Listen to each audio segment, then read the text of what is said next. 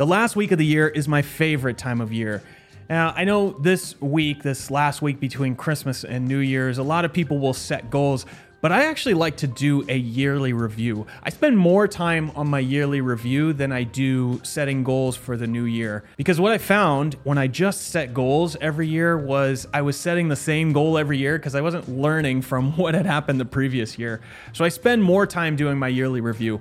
And I've gotten pretty specific about the things that I do in my yearly review. So I'm just going to share the it's kind of 10 steps that I take for my yearly review. I borrowed a few of these from uh, Tim Ferriss, Scott Adams, a few other people, and I kind of put it together into something that works for me. So here are the 10 steps to do a yearly review. And I promise you, if you do this at the end of every year, you will make more progress each year than you are doing when you just set goals.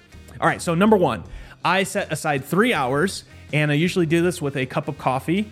But if you had a really shitty year, maybe a cup of bourbon if it was a rough one. That's the first thing. You got to have three hours. Make sure that it's uninterrupted.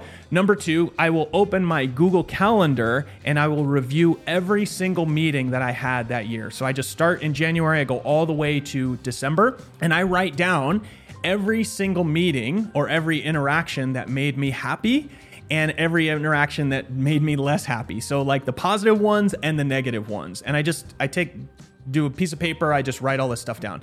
Here's all the ones that made me happier, that moved me forward, that I was excited about. Here's all the ones that I did not like. Then I do the same thing. I open Evernote. So I write all kinds of random notes in Evernote.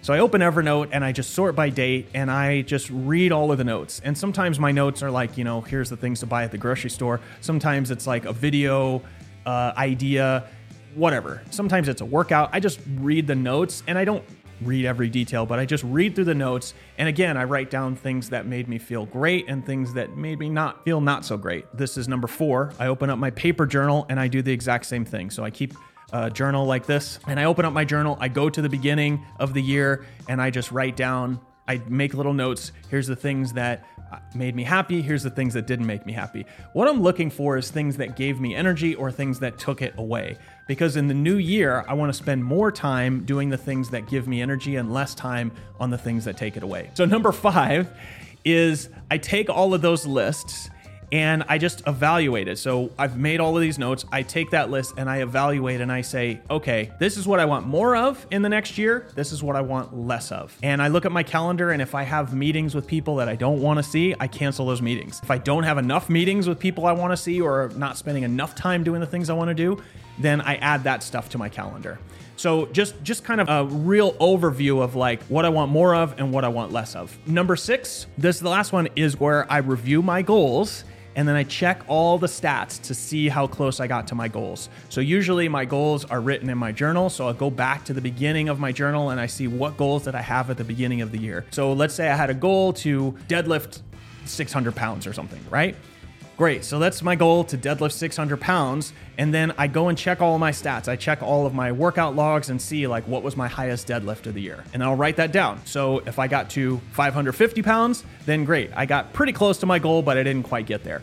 If I had a goal to have a million dollars in my bank account, then in, let's say that was the beginning of the year goal, then I would check my bank account literally that day and see how much money is in there and I would write it down next to the million dollars. The numbers never lie. So if you have a goal that is specific, that is number based, so if you have a goal that is specific, that is number based, and you did not achieve the goal, be honest with yourself about that. If you wanted to lose 20 pounds and you actually gained five, then write down what your target weight was and what your actual weight is, right? This is really informative because a lot of times we set these like really ethereal goals, these like goals that don't really have a specific direction, and then we never hold ourselves accountable to them. If you can hold yourself accountable, then you actually have feedback that you can use to either reset a goal and actually achieve it next year or forget about that goal because you actually don't care about it. That's step number 6 is I review the goals, I check my bank accounts, I check the scale, I check how much weight I lifted. I just measure like how successful was I, kind of like an audit, like if I was a accountant. Number 7, this is really important. Everything that I accomplished, I congratulate myself for. Now, I don't like sit there and say, yeah, congratulations, Jay, you did this. But I actually write down like anything that I felt like, hey, I did a great job with this. So once I see Like, hey, my goal was a million dollars. Hey, I have $900,000. Fantastic. I had zero at the beginning of the year, right? I'm just to write down that is like a win for me. It's like a little trophy.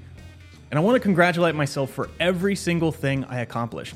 Let's say you set the goal to have a million dollars and you only have 50,000 or you only have $5,000 because you had to go and take care of your sick mom and that just threw off your whole plan for the year. Well, you actually did take care of somebody in need and maybe you helped them get through a tough time and they helped you get through a tough time. Congratulate yourself for that. Like you put your time and effort to something that was important to you. So I make sure that I congratulate myself on every single accomplishment. And I usually do that just by just writing it down. You know, I will remind myself of this, you know, in future days as well. Number eight, I write down all of the learnings that I had from the past year. So you're having a whole bunch of lists here. There's to be stuff that stands out. You're just like, oh, right, I didn't lose that 15 pounds because I never even started my workout program, or I never saved any money, so I don't have the million dollars that I needed, or I never did anything to grow my business, so I'm not even close to having that money. So write down all of the things, give yourself feedback, like what didn't work. And this is not a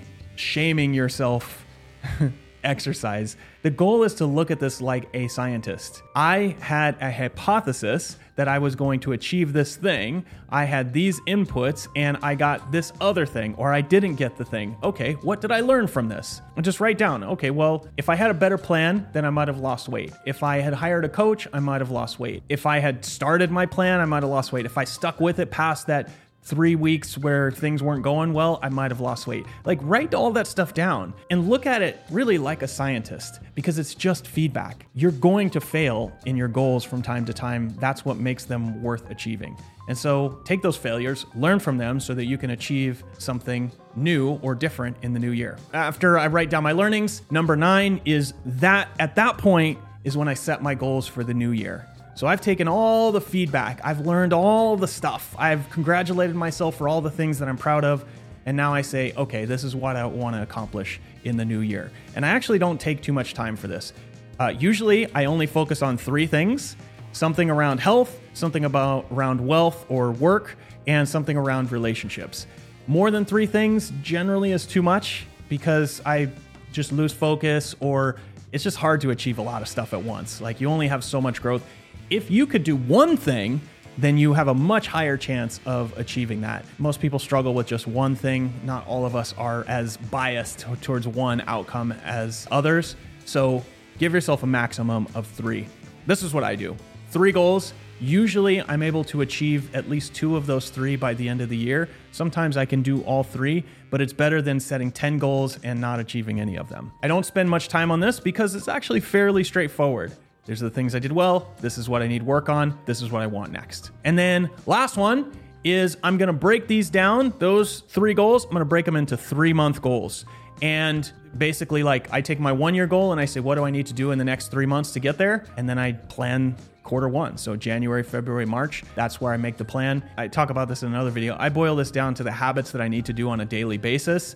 And then I just start work. This is three hours. You shouldn't take three days for this or at least I don't like to take three days for this because at a certain point, it's just like basically mental masturbation, right? And you're actually delaying the work that actually needs to get done.